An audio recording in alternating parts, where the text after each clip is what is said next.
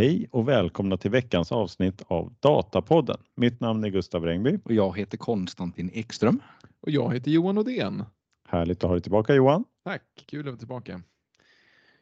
Och utöver eh, Johan så har vi tre artiklar här också som eh, är på besök i Trevligt. dagens avsnitt. Trevligt. Mm. Eh, och vi har redan kommit överens om att jag ska börja. Så jag tycker att jag kör på på en gång. Om ni inte misstycker. Kör. Jag har en artikel här från 9 januari i MIT Sloan Management Review. Five key trends in AI and data science for 2024. Det är väl inte för sent att köra eh, såna här eh, trender för året. Det är gränsfall. Det är gränsfall. Men du är på rätt sida. Ja, ja, det är skönt. Det är skönt. Ja, de konstaterar här. AI tog branschen med storm 2023. Men vad händer i 2024? Det kan man undra. Och eh, de har här, författarna här har ju, eh, gjort eh, tre enkäter som tar tempen på branschen genom frågor till data och teknologichefer, säger de. Eh, Och de här eh, enkäterna har Eh, två av dem eh, samlades in på MIT Chief Data Officer and Information Quality Symposium. Eh, och det var två olika som sponsrades av lite olika företag. En av Amazon och den andra av ThoughtWorks. Den tredje sån här studien de har gjort då, den är av författarnas egna, eller författarens, en av författarnas egna konsultföretag som heter New Vantage Partners. Han, eh, vad heter han, Dan, jag har glömt bort namnet på han eh, som har skrivit den här artikeln. Thomas H. Davenport eller Randy Bean. Randy Bean, ja, det är hans företag. Dock, han har precis sålt tror jag. Så att, eh, mm. Totalt eh, cirka 500 medverkande har de på de här, eh, de här olika eh, studierna. Och eh, från att analysera då vad de här eh, cheferna inom data och teknologi har svarat så har de kommit fram till fem stycken fokusområden under 2024 som eh, kommer vara viktiga. att Beskriva då vad som händer. Vi kör på på en gång här då. Nummer ett. Så beskriver de så här. Gen AI gnistrar, gnistrar men behöver leverera, säger de. Det finns ett stort intresse för genAI men ännu oklar eh, hur man får affärsnytta av det. 80% svarar i en av de här undersökningarna att denna nya teknik kommer att ha enorm genomslag. Många säger sig investera i området, men få har produktionssatt något. En studie säger 6% en annan säger 5 har, har någonting som de har produ- produktionssatt som har med den här gen AI-området att göra då. Alltså generativ AI, text och bild då, som eh, en AI skapar upp. Många ligger fortfarande på experimentstadie och processer och organisationerna måste förändras för att nyttja den nya tekniken också. Så det räcker ju inte bara med tekniken utan det är kanske lite mer som måste förändras innan man kan dra nytta av det här, konstaterar de. Eh, men en sak som alla är överens om, för att dra nytta av det här då, så blir data ännu viktigare. Man kommer behöva kurera ostrukturerad data man kommer behöva öka datakvalitet och integrera fler datakällor. 93% svarar att datastrategin är kritisk för att få nytta från AI. Och samtidigt som man säger då, när 93% säger att det här är kritiskt område. Då. Samtidigt uppger 57% att man inte har gjort några förändringar ännu på det här. Nummer två. Data science går från artist till industri. Eh, och eh, för att bli mer produktiv i nyttjandet av avancerad analys och AI och maskininlärning så blir detta område mer industrialiserat, säger de här. Då. Företagen investerar i plattformar, processer och feature stores och maskininlärning. De säger så här, Machine Learning Operations Systems, alltså MLOps MLOps har vi pratat om tidigare också, Mm. just den eh, tekniken. Eh, Så både liksom att man sätter upp processer som är lite mer, ja, det är inte, det är lite mer strukturerat hur man ska jobba med det här. Feature stores pratade vi om förra veckan. Det är alltså hur man lagrar data för att återanvända det till flera olika maskininlärningsmodeller så att man inte bygger om allting varje gång. Och den här Machine Learning Operations Systems beskriver lite här i artikeln också. Det handlar ju om att driftsätta eh, en maskininlärningsmodell på ett enkelt sätt och liksom följa att den fungerar på ett bra sätt också. Man ser, följer prestandan och, och, och så vidare.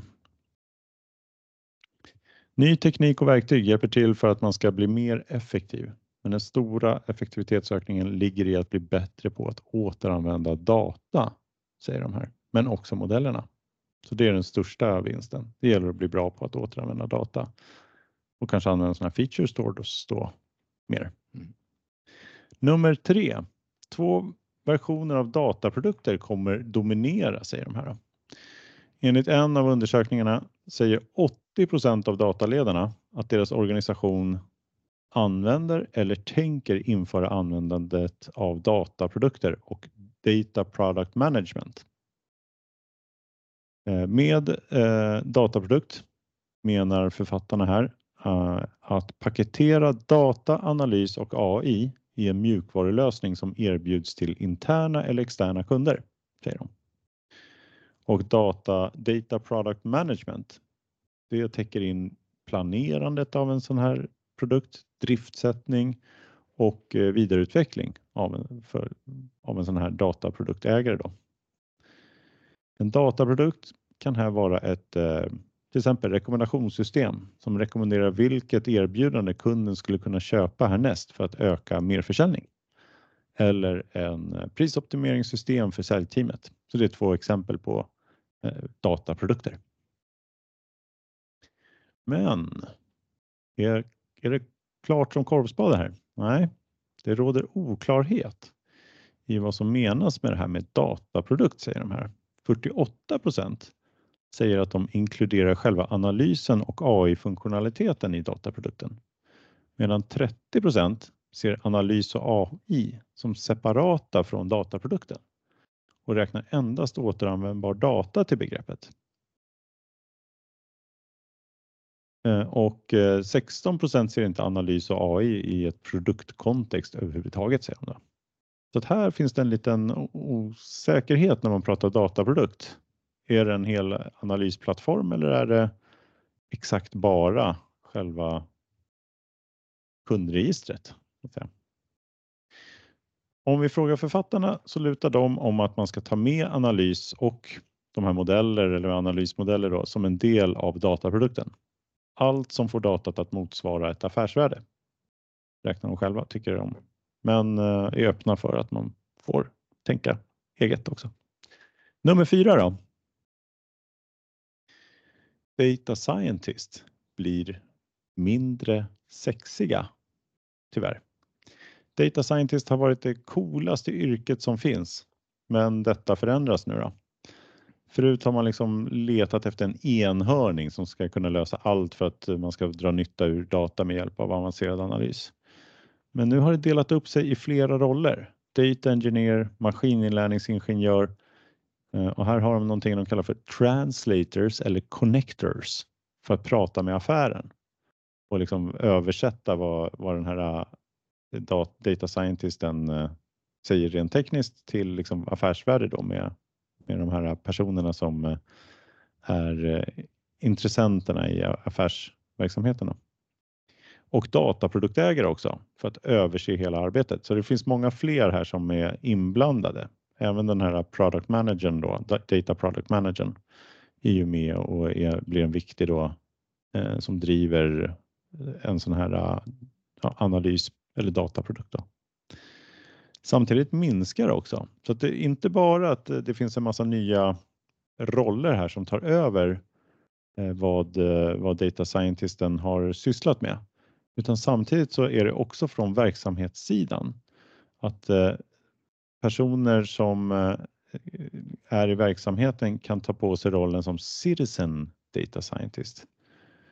Alltså att man är kanske heltid eh, controller men så gör man vissa analyser eh, själv utan att behöva ha en, en fullfjädrad data scientist. Då.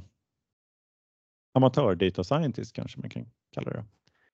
Jag tror inte någon som vill ha den titeln. Nej, det, det kanske blir fel. Professionell amatör kanske. Låter lite bättre i alla fall kanske. Ja, det finns i alla fall verktyg här som får mindre tekniska resurser att ta på sig den här rollen eh, och eh, då, då ser man ju de här eh, orden auto ML, auto machine learning, alltså att man försöker göra själva analysen så mycket som möjligt och du får stöd med det.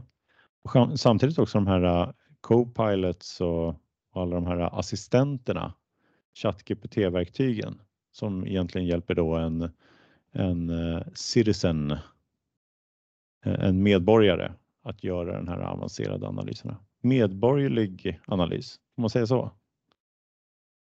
Det finns fortfarande äh, jobb kvar här för data scientisten, men då blir det mer när man behöver skapa en helt ny algoritm. Eller förstå hur en komplex modell fungerar. Då behövs det fortfarande en data scientist, men annars så kan man eh, skära bort den så att säga. Nummer fem, nu är vi på sista. Eh, dataledare blir mindre oberoende. Tidigare sett, eh, så har man sett här att rollen Chief Data Analytics Officer, det är både, han räknar in här, eller de räknar in både dataanalys och AI-ansvariga har varit oerhört kortvariga. Vi har pratat om det här också. Mm, de där CTIO-erna. Ja, de där långa namnen. Man stannar inte länge i rollen. Mycket på grund av oklarhet i vad rollen innefattar, konstaterar de här. Nu ses en trend där eh, den här ansvarsbiten går in i en ännu mer bredare roll inom teknologi, data eller digital transformation i vad de kallar då för en eh, super tech leader. Oh. Mm. Det är en roll man hellre vill ha. Eller en titel Super. man hellre, hellre vill ha en hobby, Ja. hobbyanalytiker. Eller Om vad. man går från den här osexiga data scientisten så blir man direkt super tech leader nu. Eh, ja, det här är en person som rapporterar direkt till CEO. Och De säger det här, tyvärr så är det ingen som riktigt heter super tech leader utan de säger här då också att titeln på den här super tech leadern är ofta Chief Information Officer, Chief eh, Information and Technology Officer, så CTO eller CIO och Chief Digital eller Chief Technolo- Technology Officer eller någon kombination av det. Då. Enligt eh, en av undersökningarna här då, så var 87% av svarande sa att eh, det finns mer eller mindre en oklarhet var man vänder sig i organisationen då rörande data. Och 79% säger också att man varit hindrad av att man har do, samarbetat dåligt med andra ansvariga för andra delar inom IT och teknik i verksamheten. Personer som har jobbat med analys och data då. Eh, och eh, om vi ska avsluta här. 2024 kommer vi troligtvis se mer av dessa överbryggande teknikledarna då, som håller i helheten för att skapa värde från data och teknik. Och liksom hålla i de här experterna som jobbar eh, inom det. Då.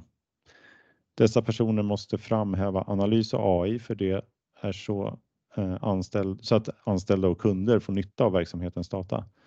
Men eh, absolut viktigast är att dessa ledare behöver vara starkt affärsdrivna, kunna debattera strategi med, med ledningen och kunna tolka detta till system och insikter som gör strategin till verklighet, säger de.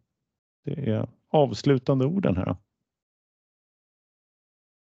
Rent spontant, jag tror inom eh, någon maskföretag, typ Tesla, så skulle de kunna ha en supertech leader för de hade väl så här, master of coin var typ CFO. Just det. Ja, ja men Konstantin, Mm. du brukar alltid konstatera att eh, har man en lista så är det några som man ska ta bort. Ja. Vilken vill du ta bort idag? Alltså faktiskt, den, det var ju så kort lista i antalet punkter så att jag tycker man gjort ett bra jobb att eh, ta Ja. fram de konkreta. Så att det är faktiskt ingen som ska bort idag. Nej, ja, det var ju fint. Nej, jag, jag tänkte man kanske skulle Jo. kunna ta data scientist här. Det var två Ja. punkter som var ganska nära varandra. Exakt. Att industrialisera data scientists jobb. Det är per definition att göra en gör- osexig ja. kanske. Ja. Ja, okej. det var- Ja, jo, jo, det, det stämmer. Att, stämmer. det Så här, ja, nu behöver vi inte någon rockstar som eh, bara gör grejer längre. Ja. Utan nu ska vi göra ordentligt. Ja, De två tycker jag för i. då, det- men det är slår vi ihop, då slår vi ihop dem. Ja, Mm. det är samma. Då klubbar vi det. Ja, Ja, det, det, där var det inga siffror från någon av de här enkäterna. Jag undrar om de har ställt de frågorna. Hur sexig tycker du data scientist är?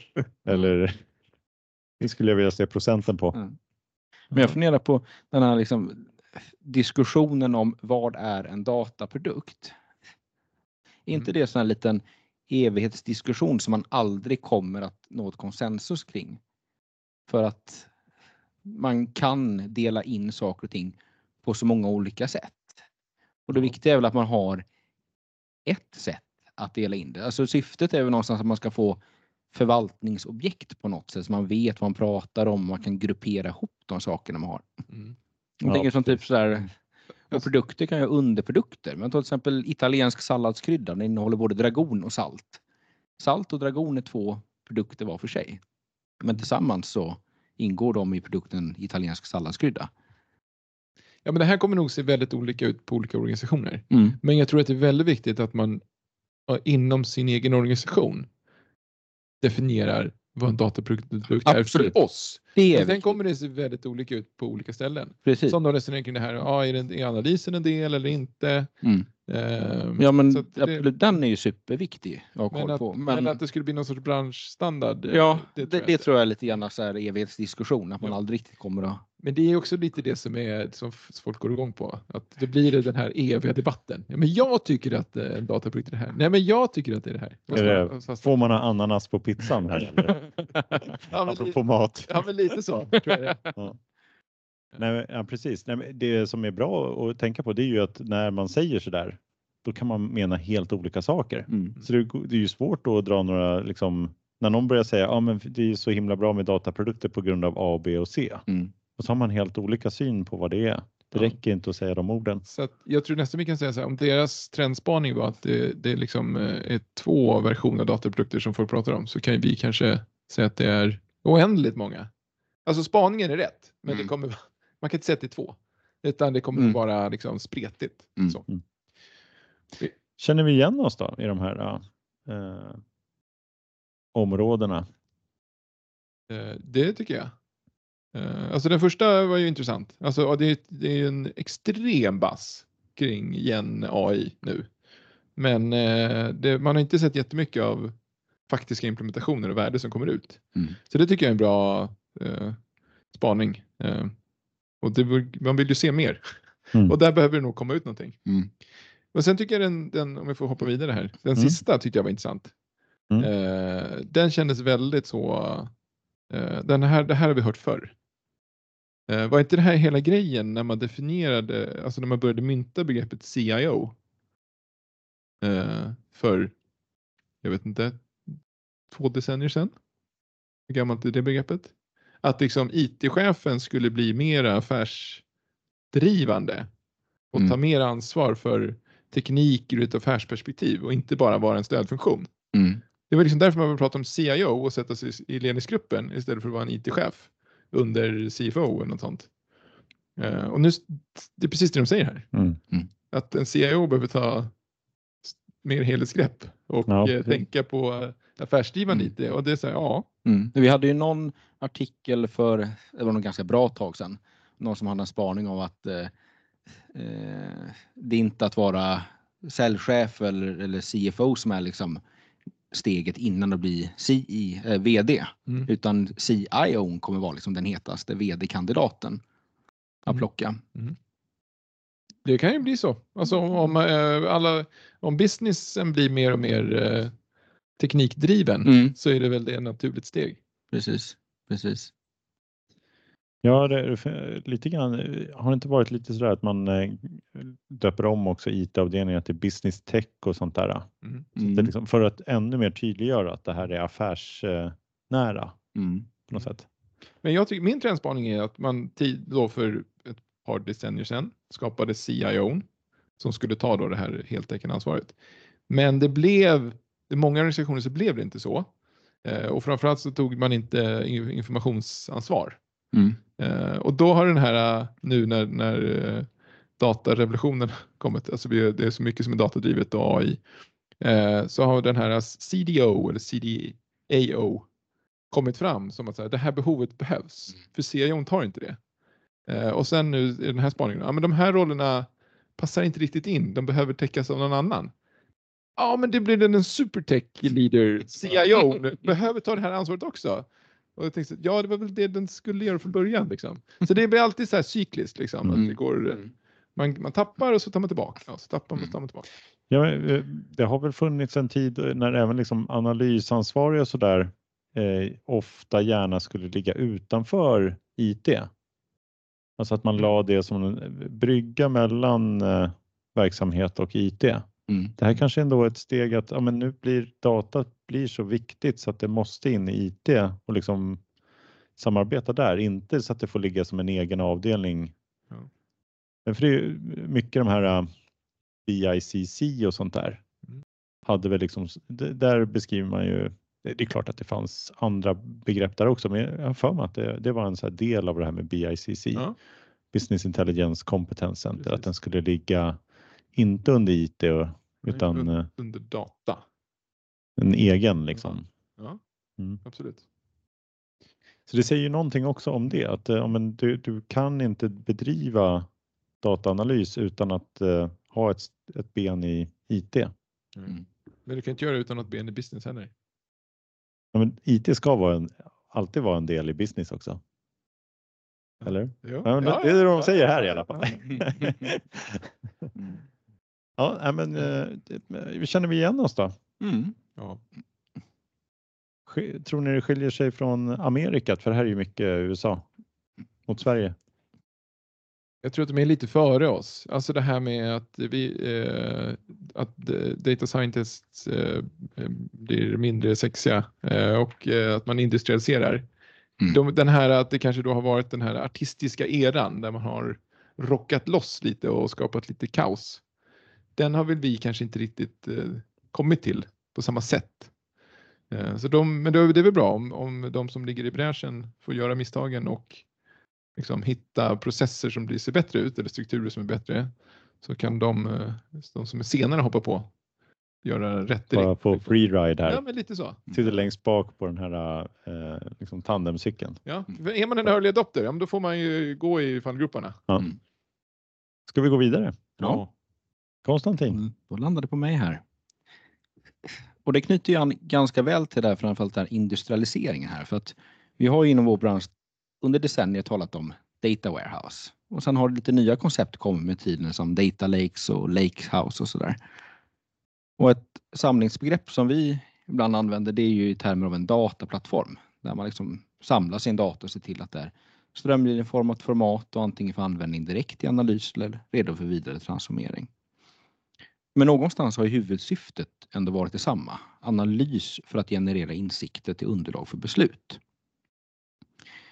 Men jag tycker mig skönja, och det, det kanske de tog upp lite grann här också, att det i bästa fall smygs in case som är, antingen är på gränsen till operationella eller rent av är operationella. Um, inte allt för ett ovanligt exempel kan vara en export till ett annat system. Och ofta så går det ju bra att göra en sån batch någon gång per dag sådär. Eh, men här skulle jag säga att det kanske är på gränsen till operationellt beroende på vad för typ av system som är mottagande.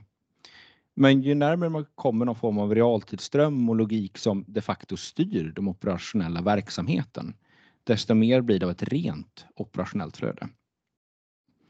Och någonstans på vägen här så övergår arbete och framförallt ansvaret i något annat än som ursprungliga fallet där man i ett klassiskt data warehouse hade för analys då. Och veckans artikelförfattare Mikael Dengsö som är medgrundare till danska Sync. Han menar att det sker en utvidgning av datalagret till att utgöra bottenplattan för, en datadriven, för datadrivna applikationer. Så när händer detta? Och svaret enligt Mikkel är att det faktiskt redan har hänt. Går man tillbaka till 2010 så handlar det om strukturerad big data som konsumeras i BI-verktyg. Men sen drar han en gräns här vid 2022 för då händer ett skifte eh, som han kallar eh, the, great, the Great Data Warehouse Era. Eh, och det man börjar med då att skriva egentligen data direkt till verktyg som Salesforce och Market eller man har någon form av liksom direktintegration där. Sälj och marknad använder data för scoring och matar rekommendationsmotorer i realtid.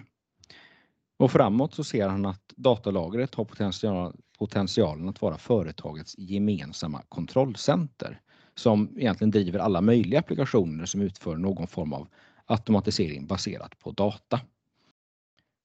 Och detta innebär också att marknaden växer lavinartat så mycket som mellan 10 till 100 gånger om man skapar upp det till att inkludera alla de här extra kringområdena. Då.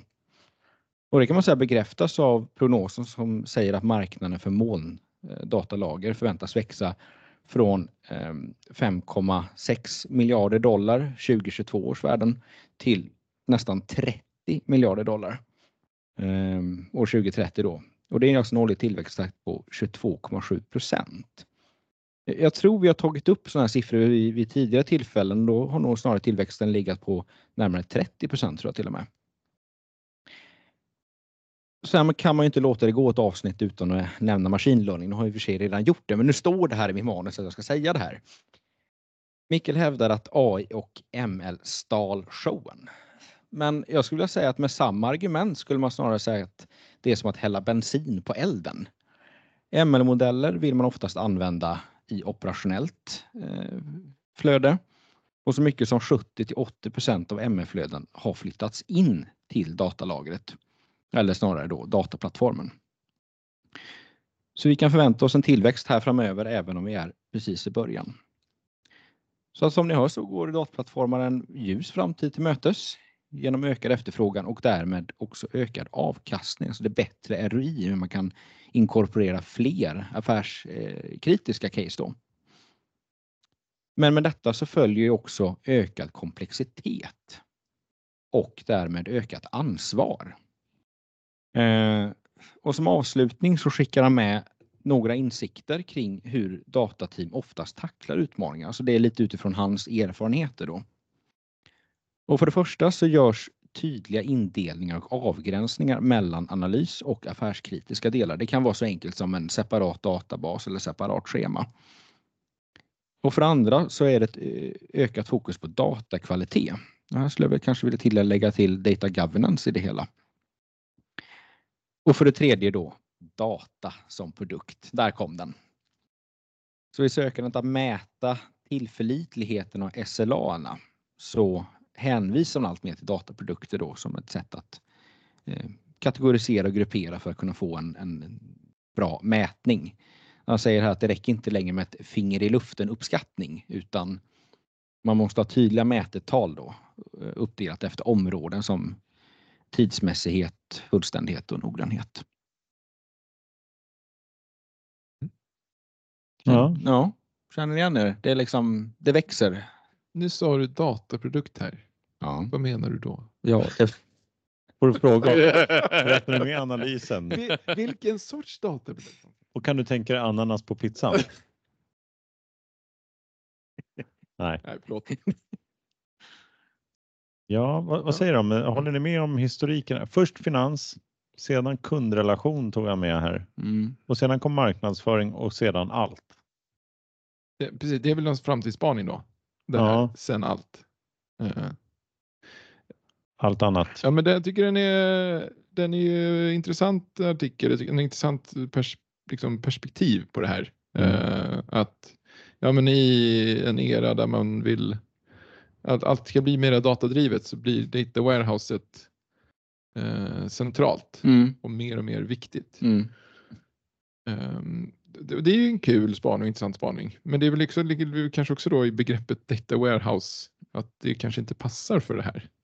Så att det kanske är den här, man använder ett gammalt begrepp till någonting nytt. Ja, dataplattform. Ja, precis. Det känns inte. Det är liksom det, det är samlingsbegrepp för där allt möjligt kan ja. flytta in.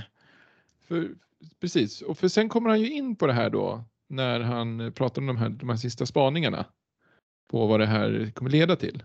Att så här, ja, det första han säger då det är att man behöver splitta på analys och operationella grejer. Mm.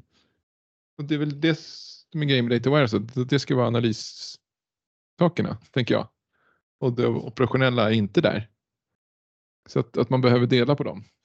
Mm. Ja, för, men du kan ju behöva analys i operativt också. När du bygger modeller och sånt där så kommer du driftsätta dem och då behöver du använda ja. Jo, men hans spaning här är att du behöver liksom splitta de här. De här tre punkterna på Mm. Men jag vet inte, är det, liksom alltid, det är inte alltid det heller så, så eh, tydlig gräns. Jag tänker typ så här kundsegmentering eller något sånt där. Då kanske man behöver Mm. plocka in data från flera olika källor, sammanställa det och liksom skapa de här eh, kategorierna och sen ska det exporteras till ett annat system där man gör, ja, man skapar utskick eller något sådant. Mm. Eh, Och det kanske, man, det kanske inte är realtid heller, men du använder liksom samma data för liksom din analys i dina BI-rapporter som du använder det här systemet för att göra mejlutskicken. Ja, precis. Så det gäller väl att hitta en lagom nivå där du, där du ändå eh, delar till viss del då kanske integration Mm. mellan alla system. Den Mm. måste ju hålla en högre SLA då som den mest Ja, affärskritiska systemet. Mm. Medan du vill ha någon typ av strategisk analys, då vill du kanske, Mm. då kanske inte behöver vara tillgängligt på minuten. Nej, men det blir nästan så här samma datasätt kan ha ett SLA på som är superhögt eller så. Ja, det är inte hela världen om det ligger ner en dag. Mm. Eh, Nej, för det, det finns ju en liten eh, fördel där med just det här med strategisk analys, taktisk analys. Där vill man ju ganska ofta vill man göra snabba förändringar också för att Mm. testa nya tankar Mm. utan att du ska behöva liksom gå igenom åtta teststeg.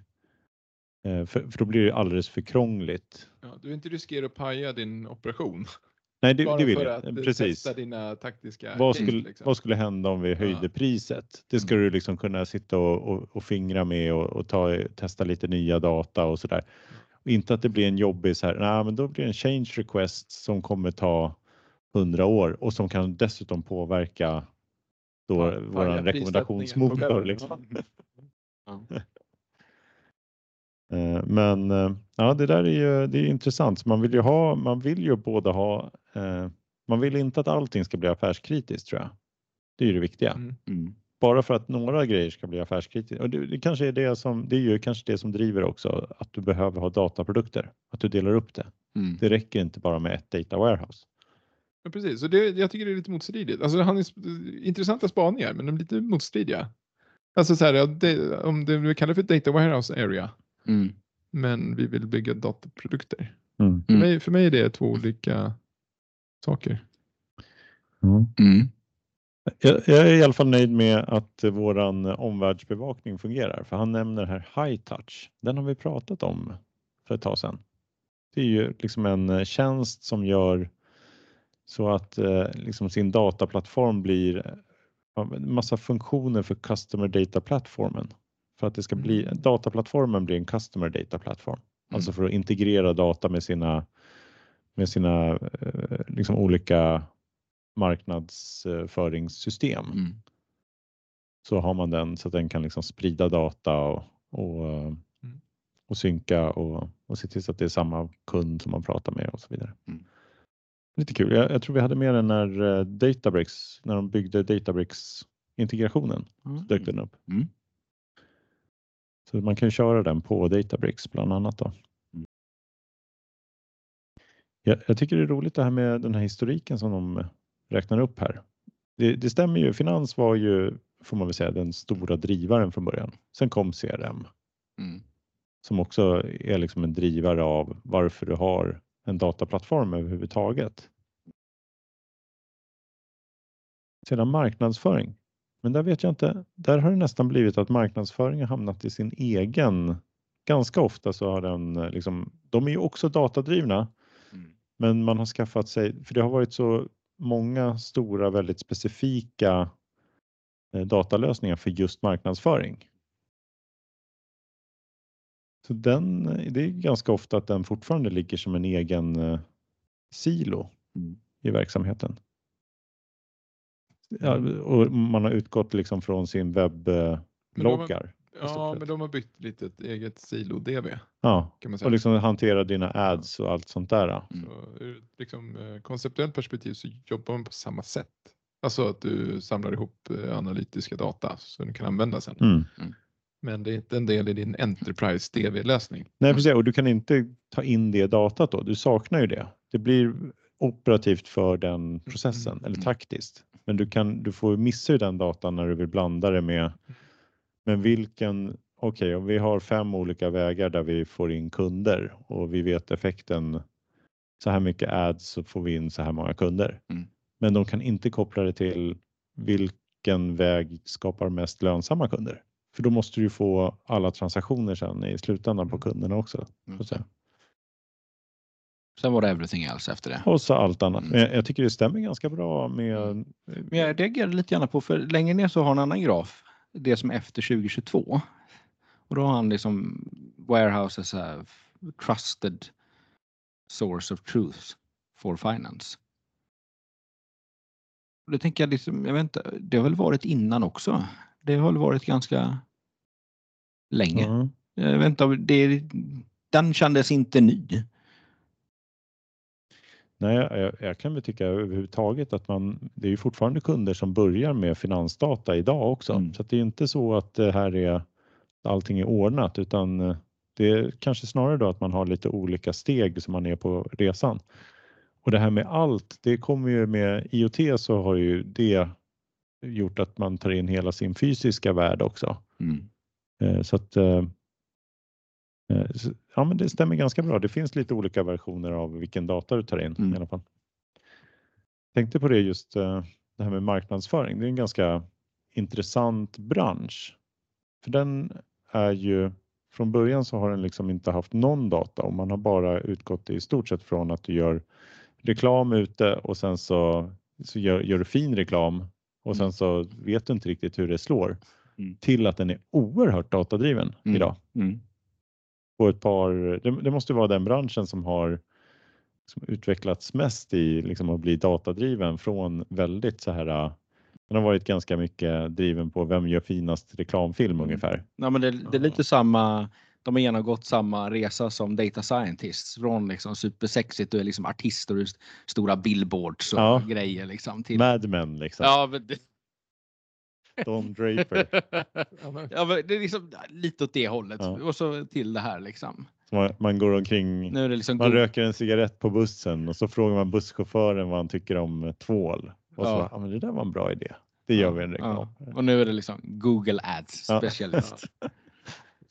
Från Mad Men till SEO. Ja, precis.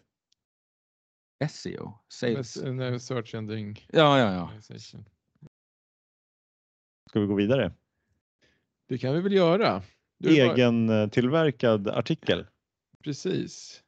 Jag brukar ju bli lite uthängd här för att alltid välja gamla artiklar. Eh, så om man då vill eh, prata om någonting gammalt, då kan man ju alltid skriva en ny artikel själv. Som Mer är- gammalt. Liksom. med gammalt innehåll.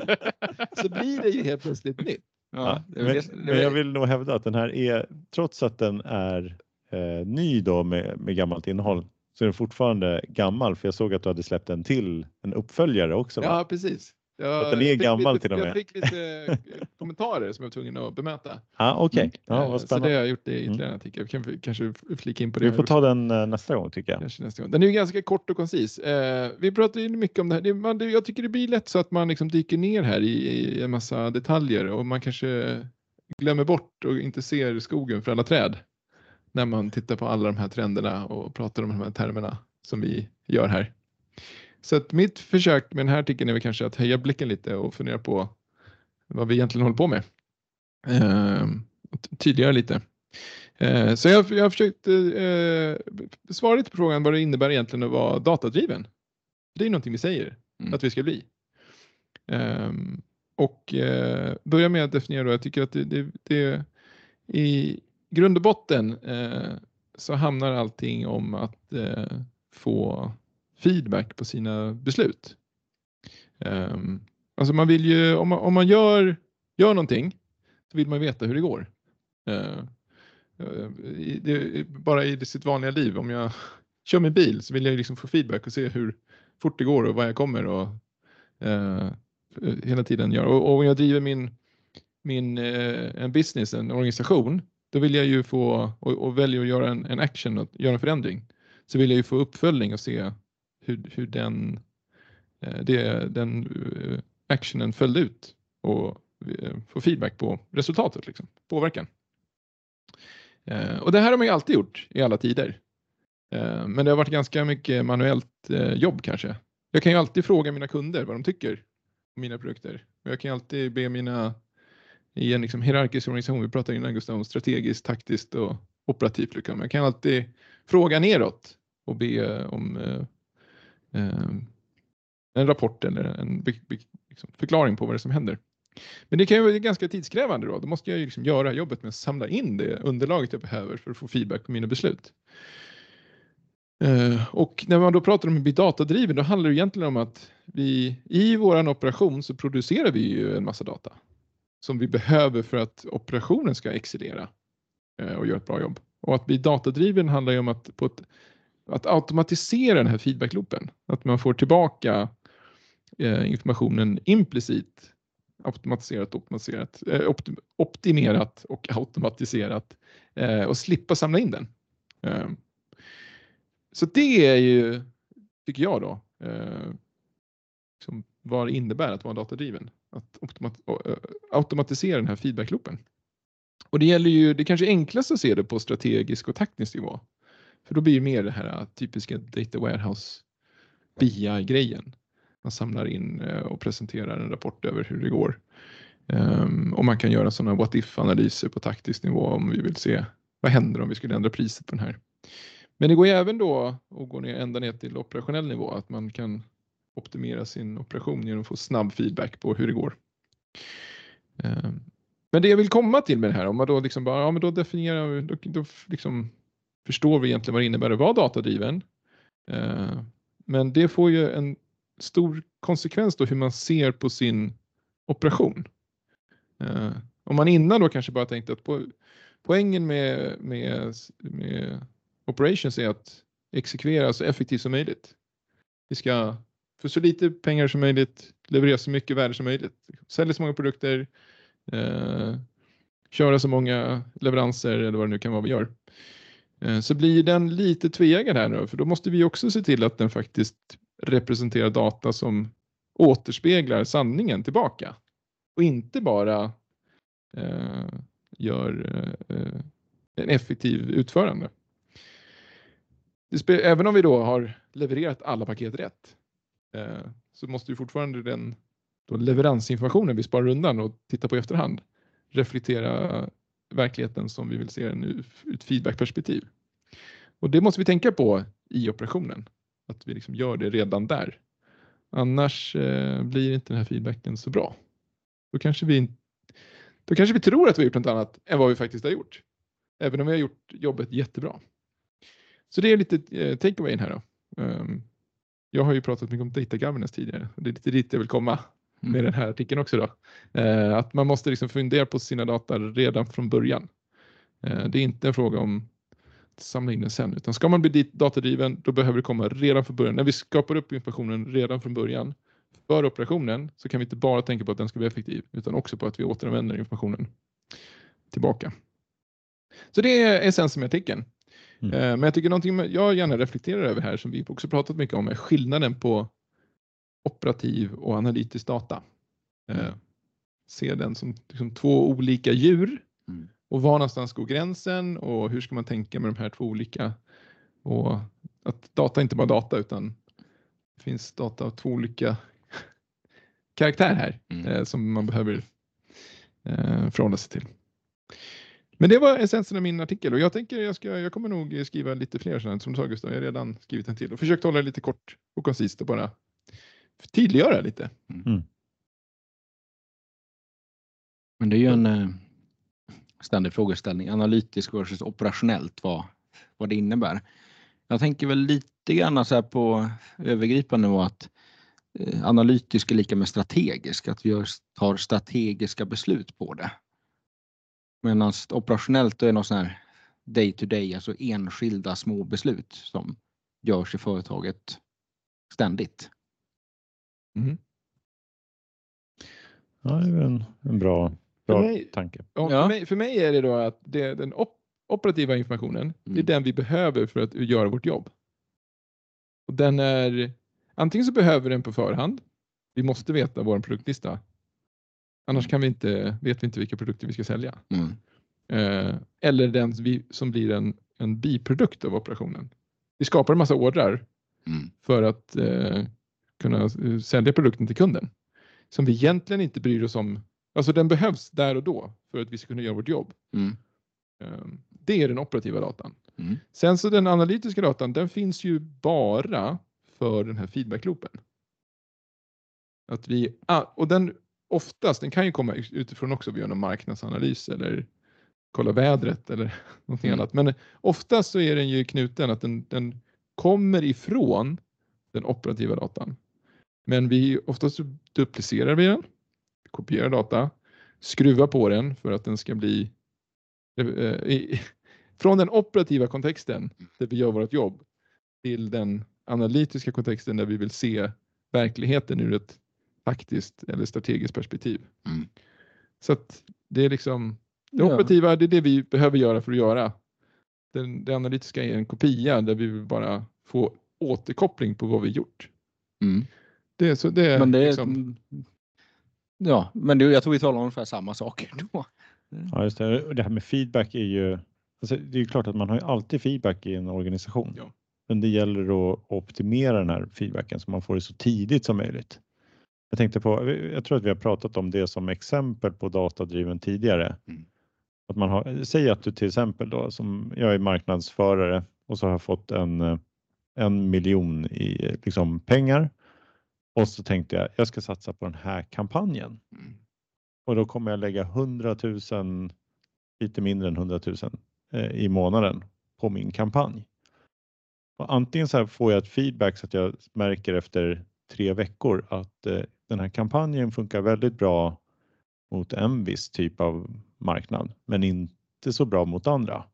Och så kanske jag säger okej, då kanske jag inte ska köra den här kampanjen på allihopa, utan jag måste byta här. Istället för att liksom vänta året ut och se vad businessen eller så de ekonomiska transaktionerna ger. ja men precis. Och då Det- måste jag ha snabb, då måste jag ha operativ data, Ja. inte bara det här äh, när det blir ett, ett sälj, utan jag kanske måste utgå ifrån alla de här äh, liksom touchpoints som bildas på vägen. Ja. Så här, hur många kom, konverterar till och går till hemsidan? För det ger ändå en, en Mm. bild av vad som kommer komma Mm. senare och så vidare. Men då kan jag slänga på lite bensin i den här diskussionen. Om man använder den här eh, loop, loop återkopplingen till att fatta eh, automatiserade beslut, byta marknad, byta målgrupp, då blir ju helt plötsligt feedbackloopen operationell. Ja. Och det betyder ju, precis, men Ja. eller någonstans blir det så här, eh, du kan ju liksom eh, kortsluta den här eller, eller eh, automatisera loopen. Mm. Alltså innan så är det så här, du får feedbacken för att kunna ta ett beslut. Mm. Det du gör då det är ju att automatisera beslutsfattandet. Mm. Eh, det är det hela AI-boomen handlar om. Mm. Att eh, vi ska få den här loopen att gå runt av sig självt. Just det. Vi sätter en AI där som tar beslutet åt oss. Mm. Och ofta så blir ju det på operationell nivå. Mm. Eh, jag vill göra en liten fraud detection i min, innan jag säljer någonting. Mm. Eller jag vill eh, räkna ut bästa rutten för min transport och åka. Liksom. Mm. Eh, men du kan ju applicera AI på taktisk och strategisk nivå också. Mm. Och det är väl lite så här den här filosofiska diskussionen kring AI framåt. Mm. Om man liksom ska ersätta människan där också. Eh, men det är ju då, då måste du ju vara datadriven. Mm. Då blir det liksom ett, ett, eh, ett måste. Men det datadrivna är ju oberoende av AI handlar ju bara om att, att, att automatisera på andra sidan. Ja, precis. Det datadrivna är att automatisera i feedbacken Mm. Och eh, AI blir att automatisera i från beslut i action. Liksom. Men, men ehm, Johan, du nämner här att, eh, att man behöver hantera operativ data Mm. på ett nytt sätt. Kan du ge något så här handfast exempel? Vad skulle det här kunna innebära för eh, i en verksamhet? Ja, men ofta så har du ju kanske ett ERP är väl ett bra exempel. Mm. Där jag eh, har min kundlista eller mina or ordrar. Eh, och en typisk så här, man brukar, vi, vi brukar prata om datakvalitet. Eh, att, eh, det, det blir liksom outcomen, dålig datakvalitet i min data. Och det är kanske för att jag inte har loggat när jag gör en reklamation. Jag lyckas liksom utföra min reklamationer utan problem. Kunden kommer, jag ser ordern, jag får produkten, jag har kvittot och så reklamerar jag och kunden är skitnöjd och operationen excellerar. Men sen när jag ska mäta efterhand hur, många, hur ofta blev det fel? Då syns inte det för att jag har inte loggat det ordentligt i min operationella data. Och då har ju liksom eh, du gjort ditt jobb rätt och du är skitbra, men du kan inte se det. Och du kommer inte som beslutsfattare liksom få den feedbacken att ja, men egentligen så går ju 10% av alla försäljningar vid reklamationer. Mm. Eh, jag kanske ser det finansiellt någonstans, men jag ser inte Det liksom, blir för sent liksom. Att, Ja, Ja. ja. och jag får inte den direkta återkopplingen att det är så Mm. det går. Eller att jag, jag, och då kan jag ta ett felaktigt beslut. Då tror jag att det Mm. går bra liksom, och så gasar jag för att jag eh, inte får feedbacken. För att Ja, jag inte har precis. sparat det ordentligt. Jag, jag tycker det, är- det är superbra beskrivet det här med feedbackloopen. Jag tycker en sak till som kommer, en nytta som kommer med att vara datadriven. För det, det är en sak är ju, det är precis som du beskriver om feedbackloopen handlar ju om att man lever i en föränderlig värld och det gäller att upptäcka när man gör fel så tidigt som möjligt och inte liksom eh, sista dagen på året utan man ska märka det så fort som möjligt. Men det finns ju en till liksom, nytta av att vara datadriven som det, blir en stor förändring också. Ni ni kanske är inne lite på det här med att liksom feedbackloopen blir automatiserad och sådär. Men det är ju också att när du har datat representerar det på ett bra sätt så sparar du också det som tidigare har funnits i varje butiksbiträde och så vidare. Det är massa kunskap och erfarenheter som du helt plötsligt börjar få i, i datat. Mm. Och det betyder att du förändrar liksom vad det innebär att bedriva det här. Du, du blir mindre kunskapsdriven liksom, i, dina, i dina anställda egentligen. Du kan flytta mer av kunskapen in i, i systemen. Mm. Och Det blir också en, en stor förändring. Och, ja, men du, du kan ge rekommendationer till kundserviceagenten. De behöver inte veta exakt vad som... Det är fler som kan agera som expertsäljare om du har statistiken på vilken typ av eh, liksom approach du ska ha till en viss typ av kund och så vidare. Precis. Den här insikten du får av dina data kan bli mera holistisk eller mindre personberoende. Den ligger i organisationen, Ja, inte individerna. Mm. jag, jag brukar prata om eh, taxiförarna Mm. som eh, där man har man har infört GPS och sånt där. Alla taxichaffisar har ju, eller liksom man har ju en GPS. Eh, Du skriver in vart du ska och det betyder ju, det är ju liksom en digitalisering av processen kring eh, vart man ska åka. Eh, Men sen så har man ju också, det ligger en stor databas där bakom som håller koll på vilka vägar som brukar vara mer eller mindre liksom, eh, trafikerade vissa tider och så kan den ställa om givet det. Och det är liksom helt plötsligt så tar du bort den här kunskapen som en taxichaffis. Liksom, för det första har de kunnat liksom veta, de kanske kan kartan var man ska åka och det är en bra taxichaffis om de vet exakt var man ska åka. Det behöver man inte med GPSen. Och sen så försvinner det helt och hållet då när liksom den här kunskapen som man fått av 20 år att säga, ja, men jag vet en bättre väg för att 17.00 så brukar alltid vara trafikrusningar där. Ja. Eh, den behöver du inte heller. Nej. Så du har tagit bort all den där liksom kunskapen från, eh, från eh, där och flyttat det till att det handlar om att du ska bli bättre på att utnyttja systemen. Så, så det förändrar ju. Men det förutsätter att du har en väldigt effektiv och snabb feedback loop. Så att du vet att du har fått information om, ja, men Ja. att du, om det är kö på E4 just nu. Då behöver du få den informationen. Ja, fast det är ju det här är bara. Det är ju egentligen bara att du har flyttat kunskapen för du behöver inte alltid utgå ifrån som det är just nu, utan du kan utgå Mm. ifrån vad det brukar Ja, vara. Det är det ka- taxi- taxichaffisen gör. Ja, precis. Det är ju egentligen att man flyttat kunskap. Sen kan det ju vara situationer som är just nu också. Mm. Men det är till och med att du kan klara dig utan det ganska långt. Och det är samma sak med det här med vilken produkt du ska ge till en specifik kund. Det handlar ju om att du har liksom samlat på dig kunskap i systemet kring vilken typ av kund ska jag appro- approchera med vilken typ av kommunikation.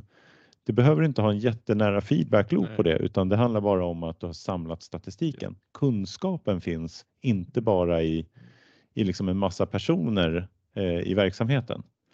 Så, så det, det ändrar ju om att du behöver inte lika mycket vara, eh, liksom, ha det är viktigare att har personer som kan arbeta efter en process Ja. än att du behöver ha kunskapen på plats innan i, i många då processer och många arbetsuppgifter.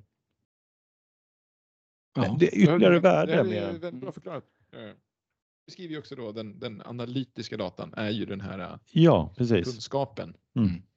Skillnad mot den operativa datan som bara är exekveringen. Ja. Trevligt. Vi, vi, det var, Vi är var en överens. trevlig, trevlig artikel och vi, vi ser fram emot eh, vart det ska bära hän då här när det blir lite mer. För nu ska du klä på det här med lite så här tankar kring det här med hur man ska hantera datat va? Jag får försöka. Mm. Vi får se. Ja, det ska vi se fram emot. Det blev ett avsnitt idag också, tre artiklar. Fantastiskt. Eh, Vi eh, ligger på, jag tror att det här var 89 Nästa vecka är det avsnittet. 90 är det nästa vecka. Ja, det börjar bli många avsnitt Mm. och eh, vi börjar närma oss det hundrade avsnittet. Woo. Det blir lite coolt. Vi tänkte att vi skulle fira det på något sätt. Eh, Och eh, en tanke här, det är att eh, man kan, eh, som eh, om man gillar att lyssna på Datapodden, så kanske man skulle kunna vilja, tycka det är kul att vara med när vi spelar in. Så vi tänkte faktiskt att hundrade avsnittet, då spelar vi in och bjuder in våra lyssnare eh, att vara med och lyssna live när vi spelar in. Eh, och, eh, och kanske det vore kul om man vill komma hit och, och lyssna. Vi kommer köra på vårt kontor i Stockholm då på Birger Jarlsgatan 55. Eh, Men också att man får chansen då att eh, kanske kommentera här när, när eh, Konstantin säger fel eller Johan säger rätt. För rätt kanske. Nej, så att man har chansen att liksom vara med och kanske ge någon kommentar eller en fråga. Så att det, vi hoppas att det ska bli ett lite, vi har ingen aning om hur det kommer bli. Det kommer vara lite så här rockkonsert-feeling med kravallstaket. Som Mm. man får stå bakom. Nej, det, det här det kan väl eh, säga det. att Vi, vi kommer inte bjuda in hur många som helst utan det är först till kvarnen här och det, det kommer hållas till en ganska lite sådär eh, exklusiv klubb. Ja. Sen tror Bara, jag vi- inte bara att VIP-biljetter. det är bara VIP-biljetter som gäller. Eh, sen kanske inte är så jättemånga som är intresserade heller. Men om du är, om du är intresserad så är det bara skicka ett mejl eller gå in på LinkedIn och, och kontakta mig eller Konstantin. Du kan skicka till gustav at randomforest.se eller, Konstantin.ekström.randomforest.se.